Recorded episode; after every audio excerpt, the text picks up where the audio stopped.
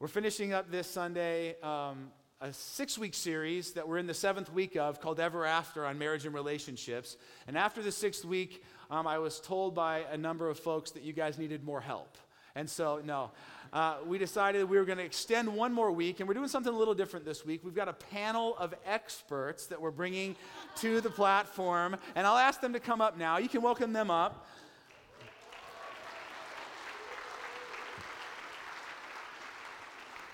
We're going to have a conversation today about some of the things we covered, but mostly we're going to talk about some of the questions that you all asked. Last week, if you were here, we invited you to write down some questions and drop them in a box in the lobby. We also invited you to text some questions in, and so we received all of those. There were a ton of them, and I've tried to address as many as possible. Some of them we're not going to get to today just because of time, but I will say this. If you asked a question we don't get to today, find a leader, find an elder, find a pastor, grab one of these counselors after the service today and ask your question. But we're going to dive into a lot of questions today, but first let me introduce our panel to you this morning. Our first guest holds a Master's of Science degree in professional counseling from Grand Canyon University. She's worked as a counselor in a variety of settings. She moved to Portland 5 years ago with her husband and 3 children. Last year, she opened a private practice in Tigard. She also serves as a director and a trainer for Mending the Soul. She has lived here 5 years, and she loves living in Portland. She even loves the rain, she says. She enjoys hiking, camping, and taxi driving for her teenage children. Please welcome Becca Steins. Thanks, Becca. Our second guest also has a master's in marriage and family therapy from Fuller Theological Seminary. After 10 years working as a therapist in various places in Los Angeles, he finally saw the light and moved to Portland. He's worked in private practice since 2013 and now serves as the clinical supervisor for Living Wholehearted Counseling Center. And he enjoys hiking with his 6-year-old son, 2-year-old daughter, and spending as much time as possible with his once high school sweetheart and now wife of 13 years, please welcome Alex Raken. Our final panel members come to us as a couple who most of you know and love. They graduated from Westmont College where they met, and after serving in a sex education ministry for a number of years in Central California, they moved back to Oregon where Paul attended and graduated from Western Seminary. In 2014, they joined the staff of Cedar Mill Bible Church to serve together as our pastors to children. And then after doing a great job in that role, have now both moved into new roles. Paul serves as our executive pastor, and Bethany is our new pastor to women, and she's crushing it. They have 6 beautiful children, and they are open to babysitting if you'd like to do so at any time. They also have been foster parents for over a decade to numbers of children.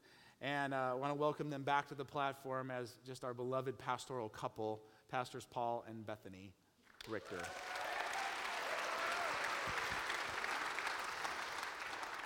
All right, I'm going to dive into some questions here. Okay, that was a long intro. Paul, I'm going to start with you because you've got... Oh, and by the way, I like your shirt today. I like yours. Yeah. I liked it last weekend, too. So. You did. Yeah. This is the second Sunday in a row Paul and I have accidentally dressed alike. So there's some issues there. We know. We're gonna work on it afterwards. Paul, because you have great fashion sense, yes. You're up first. Yeah.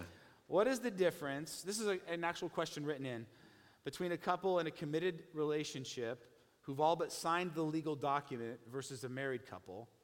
What about people who, for tax benefit purposes or finances, have chosen to not officially get married? Is common law marriage any different than a marriage by signature according to examples in the Bible? Fair question. So I guess my answer would go back to the nature and the purpose of marriage. So if the state defined marriage or created marriage, then the difference wouldn't be profound at all. But we read in Scripture, in Genesis, that God established marriage right after he created the world. And then we see in Matthew 19, that it's actually God who's bringing the bride and the groom together. It's not the groom, it's not the bride, it's not the mother-in-law, it's God bringing them together. So if God's the creator and the one that is establishing this marriage, he has the right to define its purpose. And we read in Ephesians 5, as we've talked about throughout this series, his purpose for marriage is to reflect his covenant-keeping love for us, his people. So God defines it that way, and marriage is a covenant. And if it's a covenant, then it's not a contract, as we also talked about. It's not a contract like you sign with your cell phone company where you put your signature on the line and they agree to provide you a service and you agree to pay them. But if one of you doesn't follow through, then the contract's off. It's not some type of abstract commitment of like, hey, I'm going to be around. And a covenant isn't something you just end up finding yourself in one day. Like with common law marriage, it's like you wake up and it's like, hey, honey, we've been married 8 years. I guess we're married now. You don't find yourself in a covenant that way. A covenant is intentional. A covenant is sealed by a vow. And that vow sounds something like this. No matter what you do, no matter what happens, loss of a parent, loss of a child, cancer, or dementia, I'm doing that with you no matter what. So I guess the answer to that question would be, I think there's a profound difference between the covenant of marriage. Good word, my friend. Good word, friend. Becca and Alex, I want to ask you two as our resident counselors and who've worked with couples over the years, what are the couples that you've worked with and who you've talked with who seem to experience the deepest friendship and oneness? What do they have in common, and what is one step we can take to move towards that? I would say one thing that couples that really have vital, fulfilling relationships, one thing that they tend to have in common is that they intentionally seek out an understanding of the dreams and values and hopes of their partner, and they work within that knowledge. They work to try to bring about fulfillment for their partner in that direction, as opposed to, I have my own dreams, my own hopes, I'm going to do my own thing, you do your own thing, we're going to be, mathematically parallel, these lines never cross, but that we're drawing closer to one another in an effort to be fulfilling in the dreams and hopes of the other person. And you mentioned that what's one thing that they can do in a different direction. One thing that couples can really benefit from is if you as a husband, as a wife, that you are willing to draw a circle around yourself and only focus on what's going on in that circle as far as what needs to be changed and what needs to be prayed over and what needs to be redeemed and repented for. That's good. That's good. So the hopes and dreams of your spouse, not your hopes and dreams, really get your attention. That's huge. Becca, you want to add anything? Sure, I agree with that. And I would add, to be equally yoked and to be partners in that, I think also requires a level of vulnerability. So we have to be willing to have those hard conversations and not just stay in what feels pleasant and what feels good, but to be able to talk about difficult conversations. All of us have a story. All of us have experienced pain. We bring that into our relationships. So having those conversations actually fosters intimacy together. Yeah, no, that's great. And we're going to get to some of that in a little bit too, just how conflict and intimacy, they seem to be opposed to one another, but they actually go together hand in hand. All right, I'm going to go one more question here in this opening segment, and I'm going to be back to you, Paul. Bethany, I know you haven't gone yet, and everyone is most excited of hearing from you, but you're next. So hold off. We're saving the best for last. Paul, this is a question we got a number of times on the cards. What does Scripture have to say about a follower of Jesus marrying a non-believer? A lot of people dating in that situation or maybe married and find themselves in that situation have questions about that. Speak to that for us. Yeah, and I've got a lot of personal, just family experience with that. I would say just go right to Scripture and look at, in 1 Corinthians, we're told to marry in the Lord. So that's going to be pretty challenging if one person's following Christ, but the other one has no interest in the Lord. So that would be first. But then we look at 2 Corinthians, and that's where we get the command to not be unequally yoked with someone who's not a believer. And so if you know anything about the yoke, that they used to put yoke on oxen, and the oxen would pull together, the two oxen, in one direction forcefully. To be unequally yoked would then be to put an ox in the yoke, and then next to it a different animal like a donkey.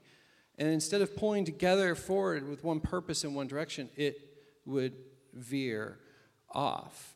I also think the analogy of hiking. A lot of people hike here in Oregon. Any hikers out there? Yeah. So you hit a trail, right? And you hit two different trails, and you've got two different options to go. And I think like our life is like Christ. Like a fork in the road, right, Paul? Like a fork in the road? Fork in the road's another one. Fork in the road's another one, yeah. And we have a choice. As Christ followers, Jesus is saying, follow me. And we know the path is narrow.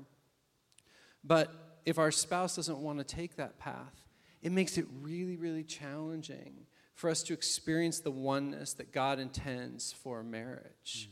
And so there's no getting around the fact it's a hard situation. Now, it's not without hope, though. All things are possible with God. And if you're in this room this morning and you find yourself in a marriage, that is your story. Your spouse is an unbeliever. We see in 1 Peter 3 that you can impact your unbelieving spouse with the way you love them and live your life. So there is hope for you. But if I could just offer just a little bit of free pastoral advice to those who are single or youth, young adults who are really interested and desiring to get married and looking around for that spouse. If I could give you this advice, I would say this. Fix your eyes on Jesus and chase after him. And if it's his heart for you to find a spouse and to be married, there's a very good chance as you're chasing after him hard, at some moment you're going to look over and see somebody running next to you chasing after him.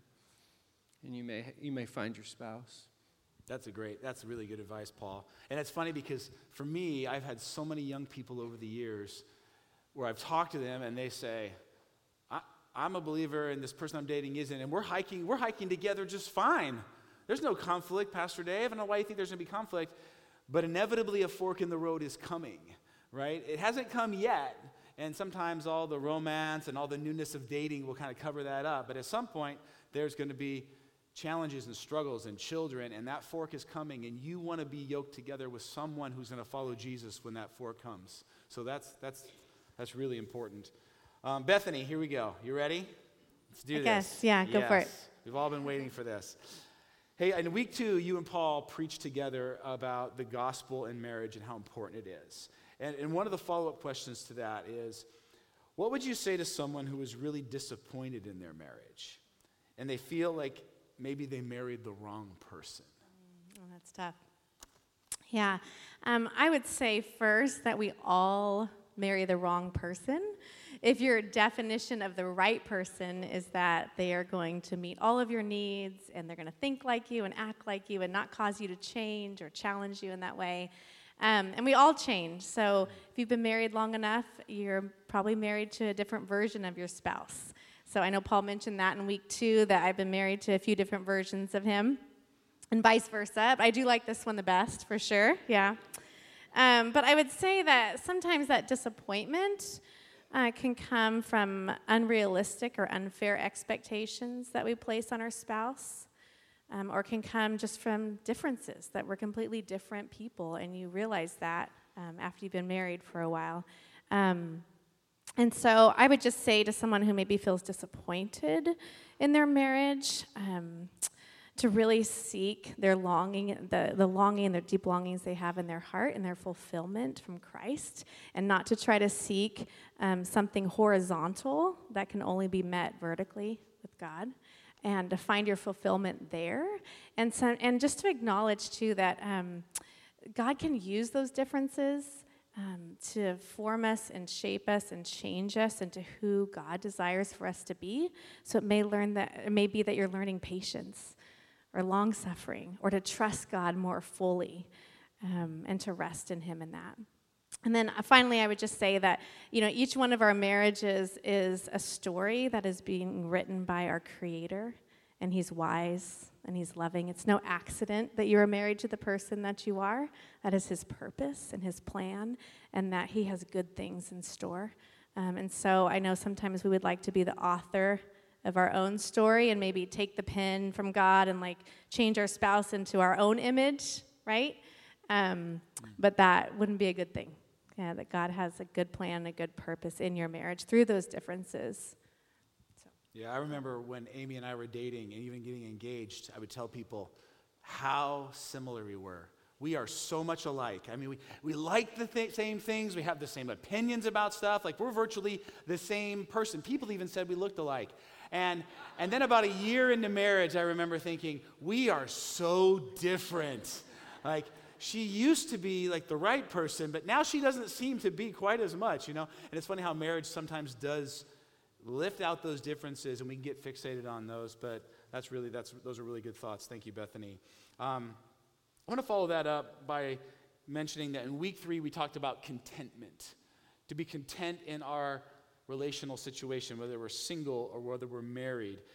Pastor Ashley preached a wonderful sermon on that, and I was content with it, the message. Good job, Ashley. Alex, you've had a lot of experience, though, with grief and loss in your counseling. Answer this question. How do you work through the pain of loss when a spouse dies, or when divorce happens? Like, how do you seek contentment and be content in those moments? Those are tough.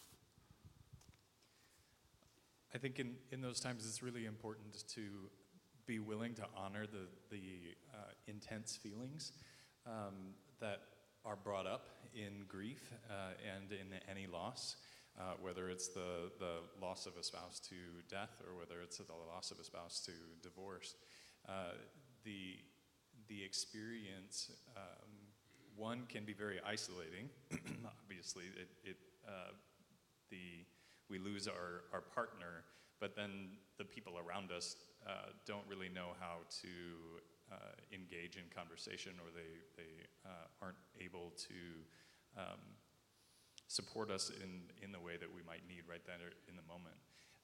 And so I think it's particularly important to be willing to acknowledge the sadness and to recognize it as honoring of the contribution that your spouse made to you in your life, and then also to be willing to explore all the other feelings that come up as well, whether that's fear or loneliness or even anger, that we can be willing to lean into God. And be willing to even wrestle with Him over the hard feelings and hard experiences that come through a loss like that, and to be able to trust that He's big enough to be able to handle us beating on His chest and being frustrated with Him, or just crying out in desperation to Him. That's good. Bethany, what do you say to singles who are wrestling with contentment around the disappointment of continuously not finding the right one, like the loss of a dream a little bit, and just the frustration of it not happening? First off, I am not single, but I think just as a pastor, I would first want to acknowledge that disappointment, that's real, that if you have desired to share your life with someone and that has not happened, that can be painful, it can be hard. And whether you are 20 and single or 60 and single, I think I would just say that, you know, when I look at Scripture, it does talk about singleness as a gift, and that God does have incredible plans and a good purpose for you in that singleness. And sometimes I think about just the fact that you can take these risks for the kingdom. You can pursue, like, who it is that God has called you to be and take risks. You don't have to check with anyone at home. Nothing's holding you back. And so there is some beauty in that. And I think also just to remember that we all have been given the perfect bridegroom. So we all are supposed to find our joy and our contentment and our meaning and our fulfillment and all of those things. Our identity is all found in Christ, and not to look to anyone else to provide that for you. Yeah, that's a good word. It's not easy, but there is answers there, right? And there is satisfaction. Becca, one more question around contentment for you. How do you deal with not feeling content with a part of your marriage when you have brought it up with your spouse time and time again, but then things don't change? I think my wife wrote this question. Time and time again. I think she's specifically referring to the fact that I leave my dishes on the counter instead of putting them in the dishwasher, and she's told me time and time again, but how would you help her deal with those? No, I'm not sure if that's true. But when you do little things or big things, and you feel like you're trying to address and you want them to move forward and they're not changing, where do you go from there? Yeah, that's a tough one. It's a complex question. I think the first thing that I would say is just to step back and evaluate, what am I doing here? Like, what is my part in this? What is my responsibility? And there might be little things that we might just be able to let go of, right? And not dig our heels in and pick battles over things that aren't super significant. However, I'm an abuse and trauma counselor, so I want to address the other side. If there's things that are significant, and I'll use the example of maybe pornography. If pornography has been brought into the relationship by one member and that's been addressed, and change is not happening, it's important to recognize there is an element of emotional neglect that can be there, which is one of the 5 types of abuse. That is not what we're talking about, right, to just let go. We want to dig into those hard issues and have those conversations that are meaningful. And if things aren't changing and you've brought it up with your spouse and you're at an impasse, what I encourage you is to not just step back and let it go and pretend like it doesn't matter. Get some help. That's where I would encourage you as a counselor. Find a pastor, find a mentor, a friend, a peer, a professional counselor that can help you dig into that and work through that in your marriage. Because if it goes unchecked, sometimes it can lead to anger, which eventually builds to resentment and sabotages intimacy. So back to the dishes. No, I'm just kidding. No. Trick question. I think that's important, right? Figuring out, where do I let things go and just sort of accept this isn't ever going to kind of be exactly the way I want it, and where do we really need to dig in and get something fixed because it's going to be damaging, right? But I am going to work on the dishes. I want you to know. So, all right, week 4, we talked about conflict. And I want to get practical here because conflict is such a big part of where we find contentment and satisfaction and intimacy in marriage. Pastor Bethany, what about people who seem to fight constantly? A lot of questions about this. Just, man, my spouse and I, we don't just fight sometimes, we fight all the time. What advice or tips can you offer couples who are in that situation? Yeah, that's good. As long as you are two sinners, there's going to be conflict and there's going to be work to do. And I thought of something as Becca was answering that too. I read recently that, before you bring an offense to your spouse, you need to ask some questions first. And one of those is what they're doing, is this offense dishonoring to God? Is it hurting anyone? Is it hurting my spouse? Is it hurting me? And if the answers to that is no, then that's something that you can kind of let go and move on. But if the answer is yes, then obviously that needs to be addressed. In terms of fighting all the time or having lots and lots of conflict, we have found just some different things or different tools that we have used in our marriage. But I just want to say, too, that it usually doesn't get resolved in one conversation. It's usually multiple conversations and communicating and a commitment to not letting it go and really working that through with one another. And there was a season in our life that was really, really difficult in our marriage and just with our family. We had our 3 big kids. We had 4 children in foster care under the age of 3, all in diapers, all with special needs, and we loved them like our own kids. And they all went up to for adoption around the same time. And our certifier came to our home, and she said, "I know we made a special exception for you guys to have 4 kids under 3." She said, "But we're not going to allow you to adopt all of them. You'll need to choose." We were not on the same page of which kids would stay and which kids would go. And it was brutal. And we fought intensely. We could not have a conversation about it in person anymore. And so we sought some counsel just from a dear friend. And she said, you guys really should start with what you can agree on. And so we went out to dinner. We chose to go to a public place where there were other people around. That's a strategy right there. Totally. Safety in numbers. 100%. So we went to a public place, we had dinner, and we just started with what we could agree on. And we were actually really surprised that we agreed on a lot of things. And one of those was we both loved these kids like our own. We were both grieving. We both didn't want to make this decision, and we began to kind of see each other as a team that was attacking a problem or addressing a problem rather than attacking each other and starting with those differences. And then I, just like Alex said too, I read this in our Re-Engage curriculum, which we just started this morning to support marriages, but it just said, draw a circle around yourself and work on all the people that are in that circle. So there's always something in every conflict that you can own, even if you feel like, I didn't do as much wrong as my spouse did or whatever, there's still something, and that's always a place that you can begin and just be the first one to apologize or to say, I could have handled this better, I was wrong here, and that can go a long way. Thanks, Bethany. In week 5, we talked about sex, specifically in marriage. Becca, I want to ask you, how can individuals who have experienced sexual abuse have a healthy sex life? It's a really difficult topic, and it's one that I encounter a lot in my practice, primarily with abuse and trauma. Statistically speaking, most of us in this room have experienced some form of sexual abuse. The current statistics are 1 in every 2 women have experienced sexual abuse by the time they're an adult, and 1 in 5 men. So if you look around the room, you think about combining that into relationships, it's going to impact our sex life. And that's okay. There's hope in that. I don't mean for that to sound like doom and gloom.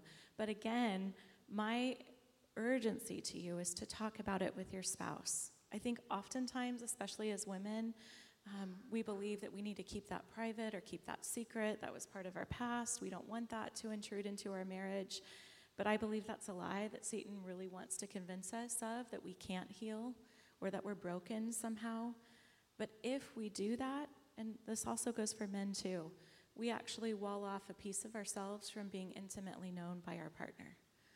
And there is healing for sexual abuse, whether you're a man or a woman. And it means having that difficult conversation with your spouse, getting some professional support around that, and then communicating with your spouse directly. This is a piece of my story. This is triggering for me. And then allowing your spouse to meet you in that space and create not only sexual, physical safety, but emotional safety as well. One of the things that we talk about in Mending the Soul is that we are hurt in the context of relationship. We also heal in relationship. We don't heal in isolation. So we need one another. Talking about it allows us the opportunity to heal. Yeah, that's a good word. Paul and Bethany, I want to ask you guys to speak into this area just as a pastoral couple who I think really understands the heartbeat of our people here. And maybe, Bethany, you can speak to the women, and Paul, you can speak to the men. Just what would you say to them about this subject? And before you answer, I do want to say, we're not trying to promote stereotypes here. I shared in my sermon, I think with one of the services, that in 80% of the cases, it's the man that has the higher sex drive. But in 20% of marriages, that's 1 in 5, the wife actually has the higher sex drive. And sometimes those can be the most isolated and lonely marriages because you feel like you don't fit in. And so we want to say, hey, if you're in one of those kind of marriages, you're not alone and you're not weird. So without maybe propagating stereotypes or acknowledging that we're not all the same, what do you want to say to the women on this issue, Paul? Bethany, what do you want to say to the men, Paul? Yeah. I love what Becca had to share and where she started, because so many of us women, you bring so much hurt and pain into the marriage, and some of it you're aware of and some of it you're not. And just with the whacked out view of sex and intimacy that we have in our culture, sometimes it's just a lot of insecurity that you bring in or things like that. And so I would just say, if there are barriers, talk about them. If you need to get outside help, do it. It's worth fighting for that. And then I would just say to my sisters out here that sex is powerful, and it was created by God and designed by God, and it does have the power to either be like a magnet that draws you and your spouse into oneness, or it has the power to really divide and alienate the other person or cause resentment and anger. And I think as women, sometimes we underestimate that power or minimize it, that we actually do have the power also to really deeply wound or hurt our spouse in that way, our husbands. So I would just encourage you to talk openly, maybe do some check-ins like, hey, am I loving you well in this area of our marriage? And being willing to listen and hear, and that goes for both husband and wife. So I guess that speaks to all of us, yeah. Yeah, and then I would, I'd say for the guys and for all of us, sex tends to be, people tend to fall into two camps, either undervaluing it, and that's manifested in all kinds of different ways, or overvaluing it, rather than seeing it as a good gift from God to increase our oneness with our spouse. So, and again, I don't want to propagate stereotypes, but for me, I was an overvalue sex guy when we first got married. I didn't know he was going to share that. But I remember when we were first working, and we would come home, and it'd be a Friday night after a long week of work, and I'd think, man, I can't wait to connect with my wife. We're going to go out to dinner, connect emotionally, and then we're going to come home and have this romantic, intimate evening at home. And we'd go to dinner, and we would connect emotionally, and dinners were great. But more often than not, on the drive home, I'd find myself saying something, waiting for a response from Bethany, and then looking over in the passenger seat and seeing her asleep. And realizing she's not waking up for any intimate moment at home when we go. So I remember, though, feeling just so much hurt as a young man, because I walked into our marriage as an insecure guy.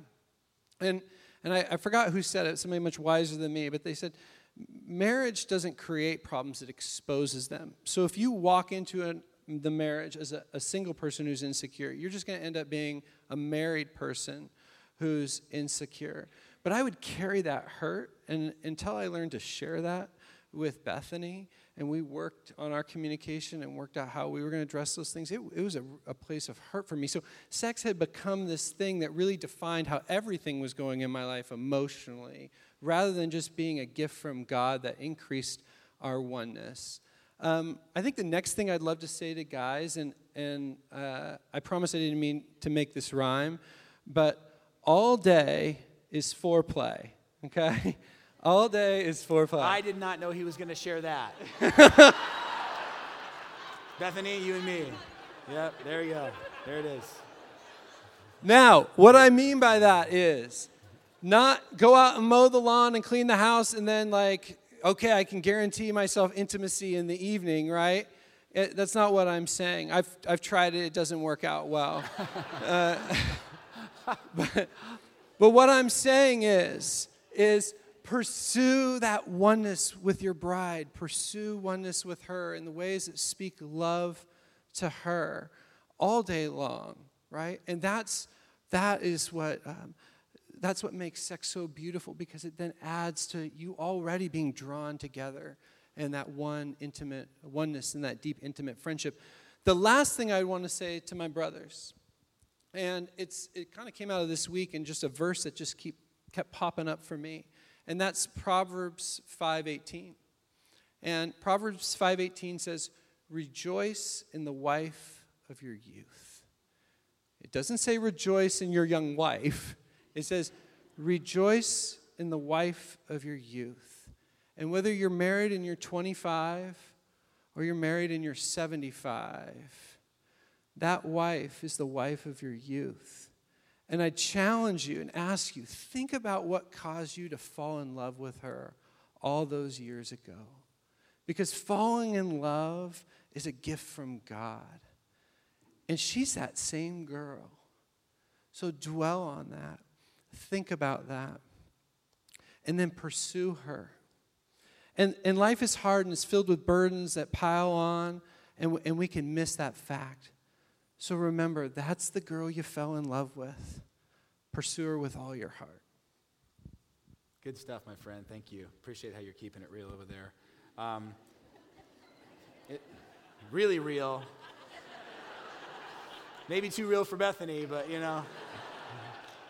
You guys will work it out, I'm sure. No, that's good. Thank you for both of you. Becca, and I'm going to take us over just a little bit today. Is that all right? You don't really have a choice. We're doing it. Okay. Quickly, if you can. A lot of questions on how to help. Friends who are having a hard marriage, how do I help them? People that are experiencing abuse, how do I help them? A friend who doesn't even realize that they're in a bad situation, dating-wise or even marriage-wise, how do I help? How do I help others? No doubt, almost everybody in this room has encountered something similar to one of those questions. I think just the basics are creating safety, and I'm going to bring it back to each of us. If we don't know as individuals how to sit in our own pain, I know this is really blunt, but there's no way we're going to be able to create safety for someone else to sit in theirs. We all have defenses to pain, every single one of us. We need to know what those are and work through those in community, in relationship. Because if I know how to sit in my pain, I'm going to be able to sit with you in yours. But if I can't do that for myself, I'm going to push away from your pain, and that's not going to feel safe. So no matter the scenario, we want to do our own work first. At your church, you have Mending the Soul groups. That's a great place to start. Talk to a pastor, talk to a friend, talk to a counselor. Get some help in those areas. Understand where our own defenses are, and then we can create safety for someone else. One other thing I'll add, Creating safety for the victim first is important. If there's abuse that's happening, we don't want to support the perpetrator or the abuser first. We want to focus on creating safety for that victim to be able to share his or her story. When they feel ready to do that, we can help them find that next step. If the abuser is repentant, then we can get some support and point that abuser in the right direction. Yeah, there's really no formula for it. You'd have to kind of move in and go at their pace a little bit on some level, yeah. Thank you. Well, hey, I'm going to wrap us up this morning, and we're going to end today. We're going to not just end this morning, but our entire series, the way we close our gatherings most every week, and that's at the table.